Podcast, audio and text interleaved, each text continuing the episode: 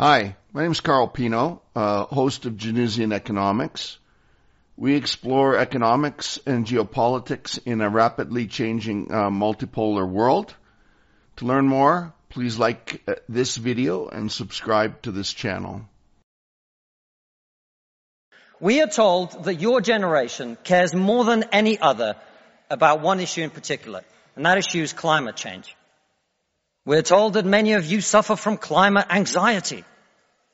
What can we in Britain do? We can only do one thing. You know why? This country is responsible for 2% of global carbon emissions. Which means that if Britain was to sink into the sea right now, it would make absolutely no difference to the issue of climate change. You know why? Because the future of the climate is going to be decided in Asia and in Latin America by poor people who couldn't give a shit about saving the planet. You know why? Because they're poor. 120 million people in China do not have enough food. I don't mean that they don't get dessert. I mean they suffer from malnutrition. You're not going to get them to stay poor. Imagine you're Xi Jinping, the leader of China, and you know that the main thing you have to do to survive and to stay in power is to deliver the one thing that the people of China want. Prosperity. Economic growth. Where do you think climate change ranks on Xi Jinping's list of priorities? Now, if you said to me that I had a choice, either my son had a serious risk of starving or dying from a preventable disease in the next year, or I could press a button and he would live. But all I have to do is press this button. And for every day of my son's life, a giant plume of CO2 is going to re- get released into the atmosphere. Now you're all very young and most of you are not parents. Let me tell you something. There is not a parent in the world who would not smash that button so hard their hand bled. You are not going to get these people to stay poor. You're not even going to get them to not want to be richer. And so, I put it to you, ladies and gentlemen, there is only one thing we can do in this country to stop climate change. And that is to make scientific and technological breakthroughs that will create the clean energy that is not only clean, but also cheap. And we on this side of the house are not on this side of the house because we do not wish to improve the world. We sit on this side of the house because we know that the way to improve the world is to work, is to create, it is to build. Welcome to our third video in our energy policy series. The subtext of this video is for us to underscore and emphasize that the stakes of getting energy policy are very high because we are in the midst of a global economic war. One of our favorite contributors on energy policy, Doomberg, which uh, is a collection of uh, ex-energy executives and consultants uh, that have moved into writing and doing podcasts and uh, and uh, making some uh, video log appearances.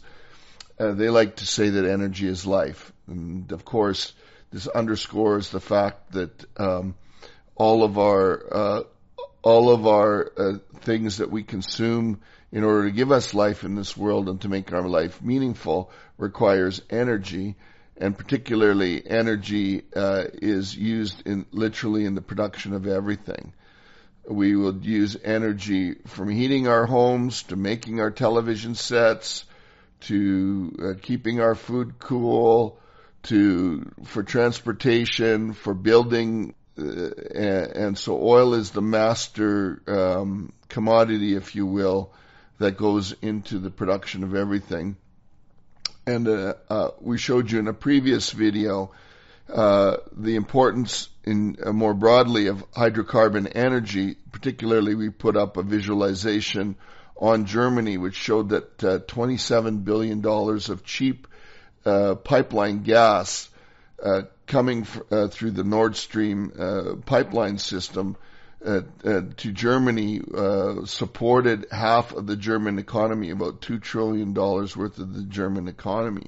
So our agenda, we want to point out that in our view, we're entering a new Cold War. We want to ask ourselves, what is the goal of energy policy? Uh, we want to point out the importance of the uh, investment in uh, uh in future energy technologies to help uh, relax constraints on the uh, on our energy side, and we want to discuss the monetary aspects of energy policy. So, to begin with, um, we had 2022 was a signature uh, year uh, where we had a lot of uh, unusual things happening, um, uh, but it came in, the wake of, of course, two years of uh, the world being uh, responding to a global pandemic, which themselves were unique events. But one of them that didn't perhaps get as much attention as it should have was the destruction of the uh, Nord 1 and Nord uh, 2 pipelines. Nord 2 was a symbol of post uh, Cold War globalization, where two blocks of global power, former communist states versus capitalist states, could finally reconcile. The uh, destruction of that pipeline symbolizes the end of uh, post Cold War peace and economic integration. And so we're, we're basically Europe and Russia are getting a, a, a divorce uh, with respect to globalization.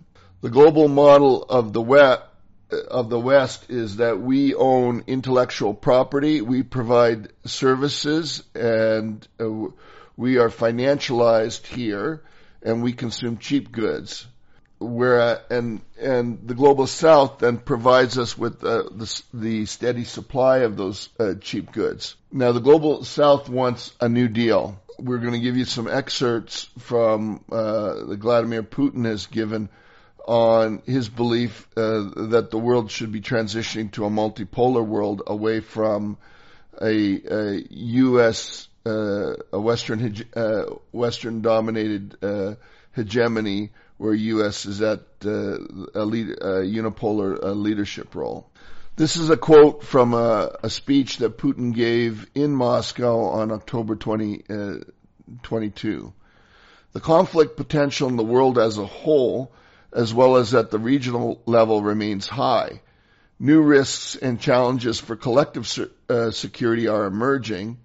This is a consequence of a sharp aggravation of the global geopolitical confrontation. Literally before our eyes, the world is changing and indeed becoming multipolar. Additionally, in a speech that Putin made at the BRICS summit in September 2022, he said the following. It's important to maintain and boost mutually respectful, constructive, and effective cooperation globally, as well as to strengthen the emerging multipolar world order that consists of independent centers of economic growth and political influence, which certainly includes the BRICS. Putin is asserting in this quote that uh, the world is uh, governed by the Washington Consensus and democracy uh, should be replaced by uh, a world that is where each country has more autonomy to pursue what it views as its own independent uh, growth path as a result, what we're seeing is that the world is bifurcating into a BRICS versus global north and OECD. Uh, Iran, Saudi Arabia, the Turks are joining the BRICS and the economic bloc is expanding. And we can look uh, no further to the difference in the way that Saudi Arabia received uh, the Chinese leader Xi Jinping, uh, where the father uh, uh, went out uh, to MBS's father went out to meet uh, Xi at the airport, and uh, whereas uh, Biden received a, a perfunctory uh, and, and, somewhat lackadaisical fist pump from MBS. Drawing this back to energy security, the what we're seeing now is a bifurcation uh, in in terms of economic blocks in the world. Now, in order to preserve our standard of living, we uh, can no longer rely on the global supply of chain of goods and energy the way that we uh, were previously doing. So again, um, food and shelter are the foundation of Maslow's hierarchy of needs for the human uh, experience, and uh, energy plays a crucial role in the production of both. And and um, and we have the uh, conundrum here in the West that we consume 45 million barrels of oil a day while we only produce 30 million barrels a day. If our goals are ultimately to reindustrialize our economies and decouple from our dependency on China and the global south, then we must uh, pursue a policy of having energy, energy security uh, in the West. Uh, this fact, of course, has become increasingly uh, noted in both uh, uh, private and public sector thought pieces over the over the past year, and and there's become an increasing recognition in in various forms of media that uh, we're at a transition point. And so we're going to cite a couple and quote a couple of examples. So the first example I'd like to quote uh, is from Zoltan Pozsar. He is a top macro analyst, a former uh, Federal Reserve uh, Treasury official who now works for Credit Suisse. On uh, January 6th of this year, he wrote an article titled War and Peace. And I'm going to give you a quote from uh, that article. In 2022, uh, Pippa Malmgren became my source of macro stimulus. Her meme that World War III is already started, but it's different from traditional world wars. It is a hot war in cold places and a cold war in hot places. Inspired me to write four war dispatches last year. War and interest rates, war and industrial policy, war and commodity encumbrance, and finally, war and currency statecraft. In these, I identified six fronts, uh, meaning hot wars in macro land, a cold place where great powers were going at it in 2022.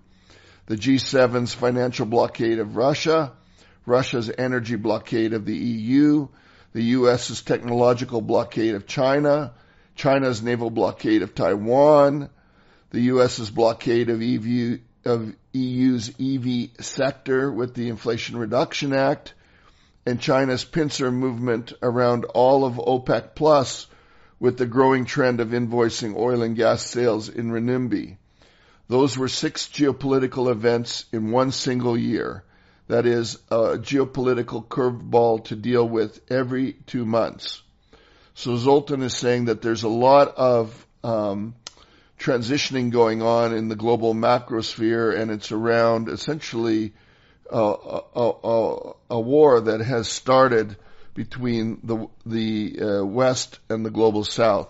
Uh, now, uh, the second uh, uh, quote I'd like to deliver today is from Ted Nordhaus, writing for Foreign Policy on June 5th of last year.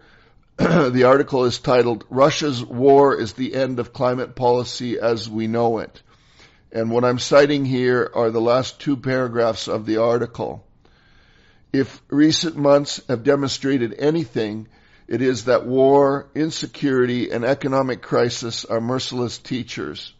Climate advocates and their po- political allies have often engaged in the policy equivalent of smoking one's own supply. They have confused the subsidy-driven growth of renewable energy with evidence that the world is ready to rapidly transition off fossil fuels. Hence, they discourage the production of oil and gas where, wherever they could and chronically underinvested in other uh, sources of clean energy, such as nuclear power. But while there has been technological progress, the global economy is still very far away from fully replacing fossil fuels. The confluence of war in Europe with uh, a global energy security crisis reminds us that the West is not so different from the rest of the world. For better or worse, energy development and security remain the coin of the realm. Any global strategy to build a bulwark against ethno-nationalist authoritarianism achieve economic stability and transition toward a low carbon future will need to accommodate itself to that reality. We've underestimated uh, the need that we have for uh, traditional sources of energy, overestimated the speed and ability of uh, renewable energy to replace those traditional sources. And if we're going to um, uh, fight against authoritarian uh, leadership all over the world, then we are going to, of course, have to uh, develop our own supply of uh, traditional energy sources, including nuclear, to be able to uh, um, develop uh, low-cost energy and provide a fo- foundation for our own uh, economic future as we are, in effect, deglobalizing. So, what are the pillars of a- an energy policy that we would need to have in the West? Well, of course, coming back to the fact that energy is life and foundational to uh, our economic well-being is a, a cheap energy sources to provide us with food and shelter, uh, then we need to have energy security at the heart of any kind of economic security plan that we will have going forward. Energy security needs to be more than just energy security for ourselves, but those of us who can provide more energy security for our allies who don't necessarily have the same energy resources, we need to do so. So we need to make sure that we're doing our part as good neighbors and partners to be able to help provide energy security to our allies. Of course, we have to balance that energy security with climate risks one is a longer term problem and one is an immediate problem. If we don't deal with energy security, what we're going to see happening is we will have a dramatic rise in energy costs and inflation in our societies, and that will be politically destabilizing, and then the climate agenda will get completely thrown out the window because of a populist backlash. So we need to find a balance that allows us to, to address both those issues with the climate risk issue uh, being a longer term transition. And as part of addressing that longer term transition, we need to invest in future technologies that are going to uh, address both of those issues, hopefully in one way or another, both the energy scarcity and the climate risks. Energy security is at uh, the forefront of national security. Um, there's a a, a person who uh, named Luke Gromen, who Michael and I follow quite a bit of his um, videos uh, that he does on YouTube, and he likes to say that uh, energy is nature's discount rate. Okay. density is a great way of framing it, right? And, and ultimately, uh, you've seen me probably say on Twitter before and in interviews that energy is the master resource, right? Mm. So we're, we're watching this real time in Europe, which is, I think, I think Zoltan Pozsar said the other day that, that $2 trillion in German value added is dependent on 20 billion in Russian gas. And so if you, really that 20 billion in Russian gas in that example, is just nature's discount rate, right? The Fed can say, hey, we're going to lower rates, or the ECB can lower it. Nature doesn't give a shit. Like the 20, like yeah if the gas is going up in price, the discount rate of all assets, uh, or excuse me, the discount rate on all assets is going up if the cost of energy goes up. And as that happens, the value of assets comes down. And the problem is, if we were an equity-based society, in other words, we didn't have all this debt, it was all equity-based, uh, it wouldn't be a big deal. People write down their equity and we move on. It is what it is. But the challenge is in a system that is a debt-backed system, debt-backed currency is when you start writing down the value of assets, that's you're writing down the value of collateral against an extremely high debt load. You right. quickly get upside down. It has these broad-ranging macro implications that um, are, to put it mildly, problematic.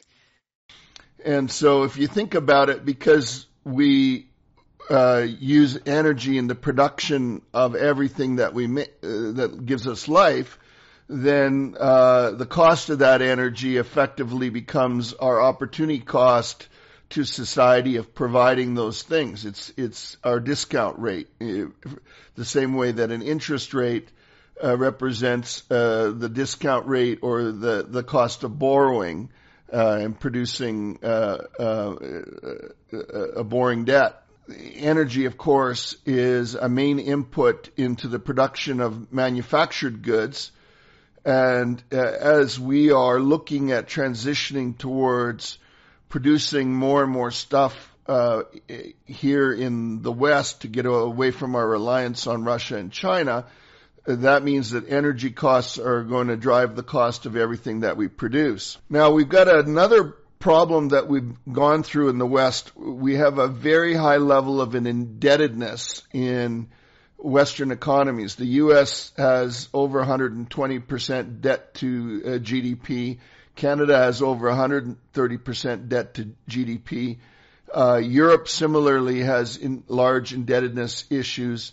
And so if we end up uh, getting a uh, having an energy crisis where energy prices spike and create what we would call a cost push inflation cycle, that uh, those energy uh, prices are going to uh, potentially trigger uh, a debt crisis for us where the central bank won't be able to get inflation under control. And, and because inflation is rising, then we're going to end up with having uh, high inflation and, uh, and we'll have what in effect, especially this is true if you're an energy importer like the UK, uh, Germany, uh, or Japan or Korea, you could end up with what we would call a, a traditional balance of payments crisis because energy because you need to consume it and as it gets more expensive both in uh, as a result of a higher US dollar or as a result of an energy shortage uh, because we're cut off from large energy producers in the world this is going to uh, this just is like adding uh, uh, another pound of debt because you have this energy deficit that you need to make up to maintain your economy every year. Now, of course, Canada is uh, an, uh, one of the top 10 exporters of uh, oil in the world. And so from the Canadian perspective, uh, we know we're, uh, we have a large geographic size country with only 40 million people and we produce lots of food and lots of energy. So you might say, well, there's no problem. And then of course, also the United States itself has become a net exporter of uh, energy in the last few years due to uh, the growth of shale over time. Uh, well, the problem is, of course, fundamentally is not just that Canada and the United States are okay because we're basically net exporters or self-sufficient on energy. The problem is, is that we're part of a, a group of Western allies that includes uh, South Korea, uh, Japan, the European Union. These are are, allies uh, that um, uh, part of our NATO system uh, that um, that are net energy importers. And so when we get back to this concept once again that the West consumes 45 million barrels of oil a day, but produces only 30 uh, those uh, members of the Western Alliance that can produce more energy uh, have a debt, uh, uh, a political debt, to do their best to produce that energy for uh, the sake of the alliance to be able to help supply stable energy for for our allies. Otherwise, of course, we can't get, be guaranteed that they're going to remain allies. They may uh, push themselves towards becoming more neutral or even move over toward the global south if we don't help them uh, supply their basic uh, energy commitments. And so we can see that historically, if we look at the the U.S. Uh, foreign policy uh, for much of the last uh, 30, 40 years, especially since the establishment of the petrodollar, as we talked about in the early 70s when the United States went off the gold standard, keeping um, the U.S. dollar relatively stable in terms of uh, how many barrels of oil it can can uh, provide has been a, a major foreign policy goal of the United States. And uh, if we don't continue to do so, what we can expect is that uh, the uh, we could we could see the, the, the collapse of the global monetary system as we know it, because uh, you might see uh, European countries have to go to Russia and say, okay, let's enter into a bilateral arrangement. We're going to tr- stop trading in U.S. dollar. I'll give you pound, and uh, I'll buy your, I'll give you rubles for for your oil, and uh, we could see the whole um, Western order uh, petrodollar system collapse uh, on itself if we don't uh, uh, move towards supporting it.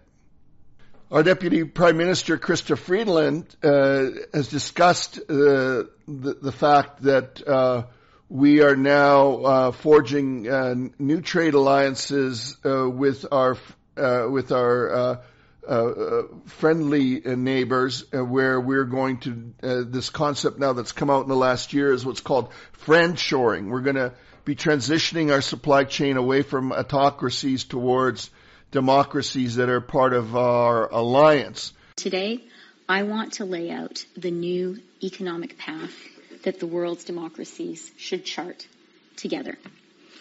The past 33 years were guided by an idealism that was both high-minded and for the countries of the Transatlantic Alliance, supremely comfortable. We were fat and happy. The curse of oil is real, and so is the dependence of many of the world's democracies on the world's petro tyrants. Friendshoring can both defend liberal democracy and help to preserve the planet if one of our objectives is to speed up the green transition. Well, this is a pipe dream if we don't do our part to supply those members of the alliance with a, a guaranteed uh, stable energy supply. And that uh, specifically, of course, uh, in our case would mean that we have to supply Japan, South Korea, and uh, the European Union with uh, cheap energy so they can maintain their prosperity and be a cost-effective uh, place for us uh, to uh, friendshore to transition our production away from uh, well China specifically, of course, in the main, but also uh, from uh, other countries as well. So, what should the West do now?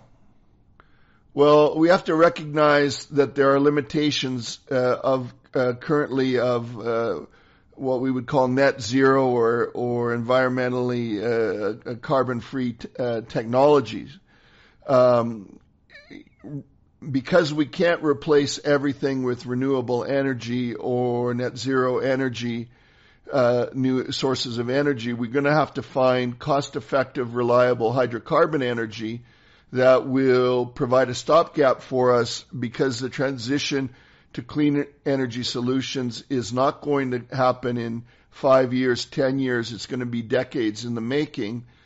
And of course, uh, to have that transition happen, we're going to have to look at uh, various um, technology improvements uh, that uh, what we might call moonshot technology improvements that would allow us uh, innovations that would allow us to transition away from hydrocarbon energy. So we have to we have to do a uh, full court press for investing in new technologies and supporting new technologies that over time will be able to uh, um, uh, uh, supplant hydrocarbon energy, but we're not in a world where we can make that transition realistically now uh, in uh, five or ten years.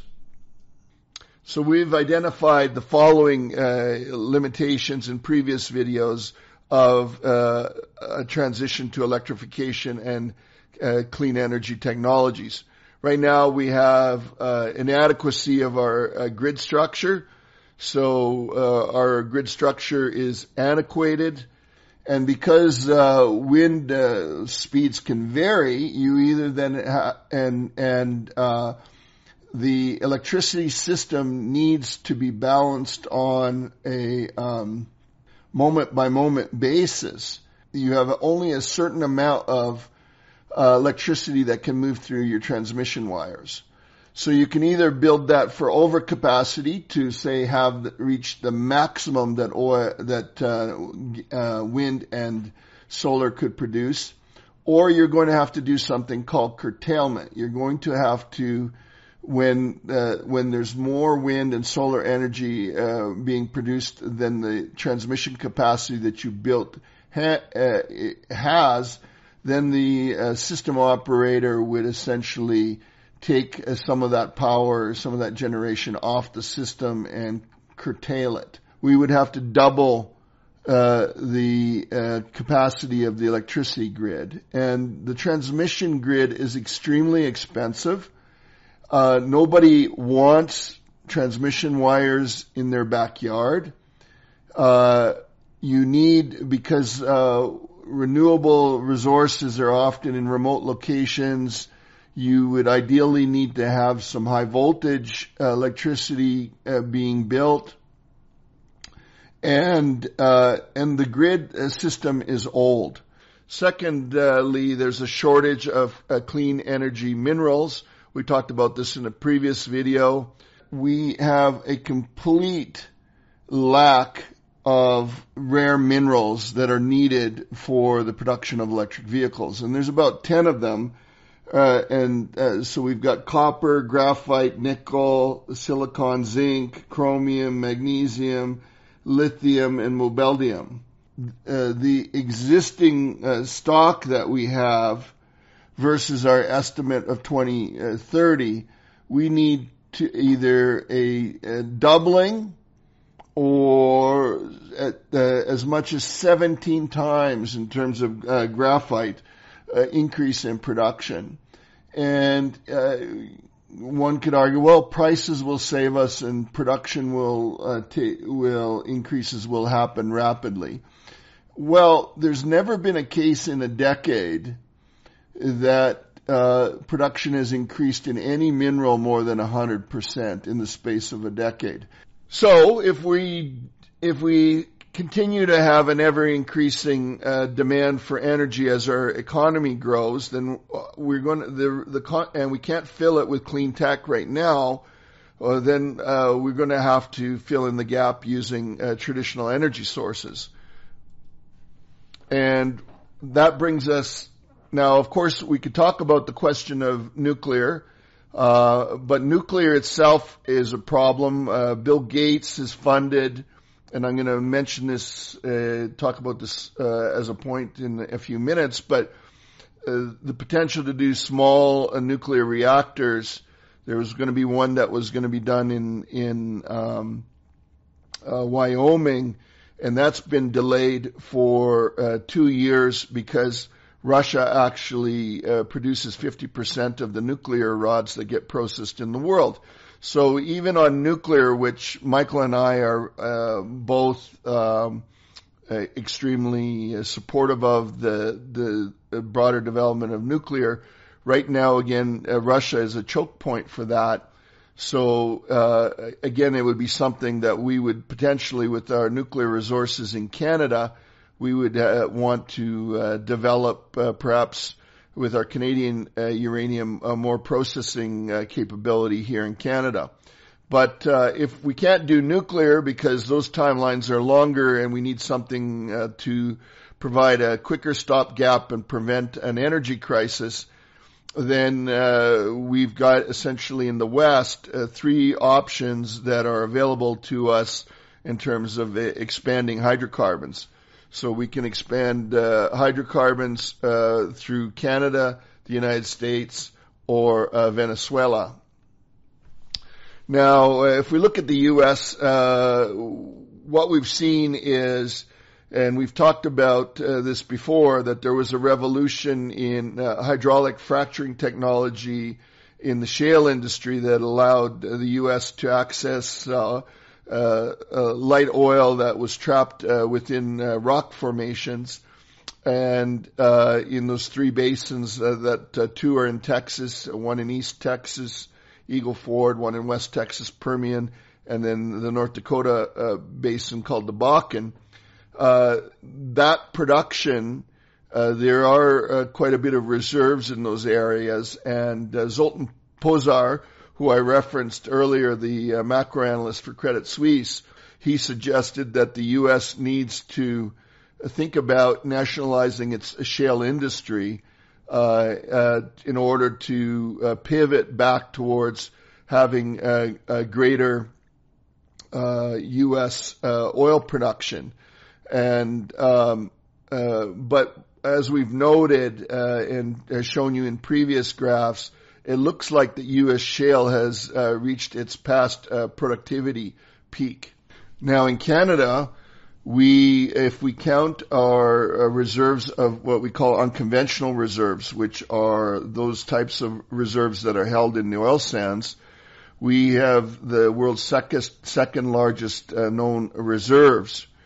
And um, but we've had a, a world where um, political policies have uh, impeded the development of our energy resources in Alberta. We've had uh, political uh, pressures uh, that, uh, particularly, that have provided uh, prevented us from building cheap oil transportation infrastructure. So, for example, um, the Kinder Morgan Trans Mountain Pipeline which was eventually sold by Kinder Morgan to the federal government. It was originally budgeted at four and a half billion dollars, but now is uh, looks like it's going to come in at a cost of uh, 19 uh, billion dollars. So we've had massive cost overruns. Now Venezuelan production uh, has fallen from about three and a half million barrels a day uh, in 2014 to under a million barrels a day of uh, export production, and um, basically you've had a humanitarian disaster in uh, Venezuela. I think one time around 2017 there was a food uh, starvation in Venezuela, and the average Venezuelan lost 20 pounds in in a, a year because of the level of poverty that that happened the Biden administration is looking uh, through, uh, starting out with Chevron, uh, to uh, reach out uh, to Venezuela and restarting production. But that's a process that's going to take quite a bit of time uh, to get going. Venezuela, because of the lack of taking care of its oil fields, they've currently they've got an environmental disaster in terms of the condition of their oil fields, and and uh, so they're not the best uh, source uh, of energy. Canada would still be, I think, the the best bet for uh, increasing uh, oil production in the West if we could get our coordination going. So, what then should the West do with respect to energy policy? Um, well, the only production that can reliably scale without major political unrest is Canada. And of course, we, uh, as in Canada, we are heavily influenced by what the United States wants because we are a strong ally of the United States and we benefit greatly from being next to the United States. So we tend to uh, accommodate their wishes. So if the uh, U.S. Ad, uh, administration would want to have an increase in production, it's likely that we would um, uh, uh do that to accommodate our uh, Western allies. So if we were going to do something like that, how might we do it in Canada? We would need uh, investment tax credits for oil production. This was done by Chrétien and Martin in the 1990s we would have to subsidize oil infrastructure, uh, pipelines, and if we built an upgrader, upgrader would allow us to ref, uh, do some refining closer to the uh, uh closer to the uh, oil sands uh, production sites. Mass funding for carbon capture and storage, so that would help us uh, be able to uh, deal with the, the climate issues around increased carbon production. Some of that's already happening. Uh, and uh, the prime minister is uh, asking the Alberta government to use some of the money from its um, budget surplus that it has now that energy prices are high, and also become a partner in investing in carbon capture and storage. And uh, in terms of uh, climate change strategies, uh, it's clear that we're going to blow past our 2050 uh, uh, targets for CO2.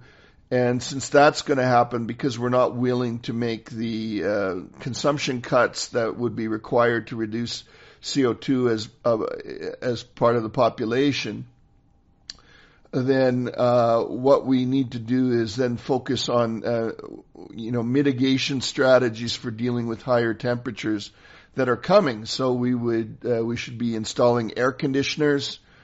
Uh, we should do things like stop building on floodplains because most of the costs of climate change to us right now are that we are uh, we continue to build on uh, floodplains. We should build levees so we should do things to um, uh, start to prepare for the fact that uh, uh, for the things that are coming in climate change, uh, and uh, those are more realistic than uh, the r- restrictive demand that we would need to be able to constrain our CO2.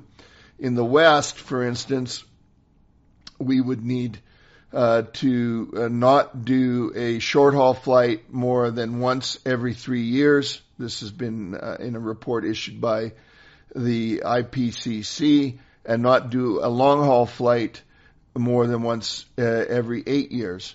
So that kind of uh, consumption restriction uh is not realistic in terms of us being able to reduce our CO2 as well, of course, uh, if we are effectively engaging in war with Russia and China, uh, and we're not going to be willing to pay for India to, uh, in terms of its CO2 reduction, any reductions we do here are not likely to amount to much uh, in, on a practical point. So our monies would be better uh, spent in terms of uh, addressing mitigation strategies.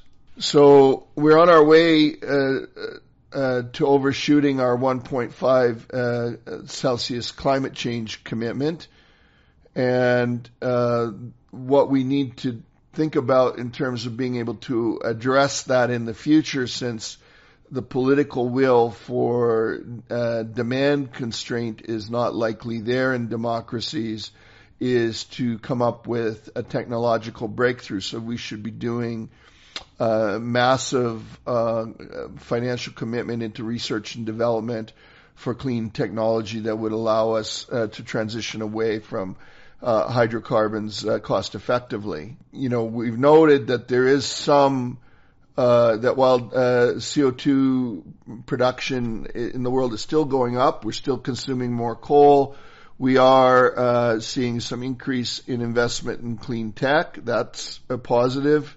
Some of the solutions that may come in the future in terms of these big technological breakthroughs are, for example, a molten salt battery technology, fusion, uh, direct air carbon capture, solid state lithium ion batteries, and these uh, small self-contained nuclear reactors. Uh, these are examples of technologies that we, m- could have in the future that could help us dramatically reduce our uh, dependence on hydrocarbons. But we're not there yet. Uh, there are some things to become hopeful about. Uh, the U.S. has become the world's largest exporter of LNG. Uh, in Canada, here in Alberta, we've made a major oil discovery in the Clearwater area and it's the cheapest uh, place for producing new oil in uh, North America, so that's a positive. The United States last year uh, passed something called the Inflation Reduction Act, which was uh, targeted at helping the U.S. economy develop uh, and transition uh, towards cleaner energy. And there's $65 billion set aside for upgrading the U.S. Uh, uh, electricity grid. Now, there's a monetary a- aspect of energy that we need to uh, consider. And uh, again, there was an important visit by uh, China's uh, Xi Jinping last year to Saudi Arabia, and they came and had a, up with a comprehensive new trade agreement. And uh, the elements of that trade ingre- agreement include that they're going to cooperate on uh, clean tech manufacturing. There's going to be infrastructure investment in Saudi Arabia.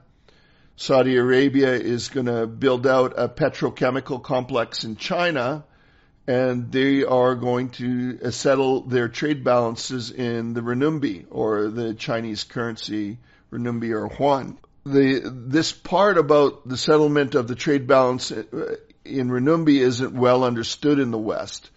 Uh, basically, China is a huge uh, net energy importer, and therefore uh, it has it, it needs U.S. dollars, and it wants to get away from its reliance on U.S. dollars, and so it wants to undermine the petro uh, system. And so uh, what we're seeing is countries that uh, want to uh, move away from reliance on the U.S. dollar uh, are looking at ways of transacting in their own currency, and China is really paving the way for this. China started to buy energy from Russia in uh, renminbi, and Saudi Arabia will probably do the same. And uh, they are going to be able to settle. Uh, they're looking at being able to settle uh, the uh, trade uh, imbalances that they may have in gold and that will be off the Shanghai Exchange in the next few years. And that's going to be the topic of our uh, uh, next video: is the role of uh, gold coming back as a monetary uh, asset. I want to close out our video by uh, using a quote from Tolstoy that Zoltan Pozsar cited in his uh, War and Peace article. it's worth repeating here, I think, because it represents the modern dilemma we're facing as a society. The most difficult subjects can be explained to the most slow-witted man if he has not formed any idea of them already. But the simplest thing uh, cannot be made clear to the most intelligent man if he is firmly persuaded the, that he, all, he knows already, without a shadow of a doubt, what is laid before him we've been very used to in the West cheap energy. Uh, we have been very used to declining uh, energy costs for the last 20 years. And like anything else that uh, happens uh, over a period of time, we begin to feel like we have an entitlement towards it. Uh, and we don't want to acknowledge that the world may be transitioning and that era may be coming to an end. Uh, but I want to uh, look you in the eye now or tell you in all seriousness, we're at effectively entered into uh, a war, the West with the global South, and the era of cheap energy is over. And we need to accept that reality and become more self-reliant in the West. We need to uh, have adult conversations about energy policy uh, that includes hydrocarbons and a realistic timeline uh, to transition away from them. Our upcoming uh, videos are going to be uh, talking about gold as a monetary asset uh, coming back and South Korea as potentially a field for the next proxy war.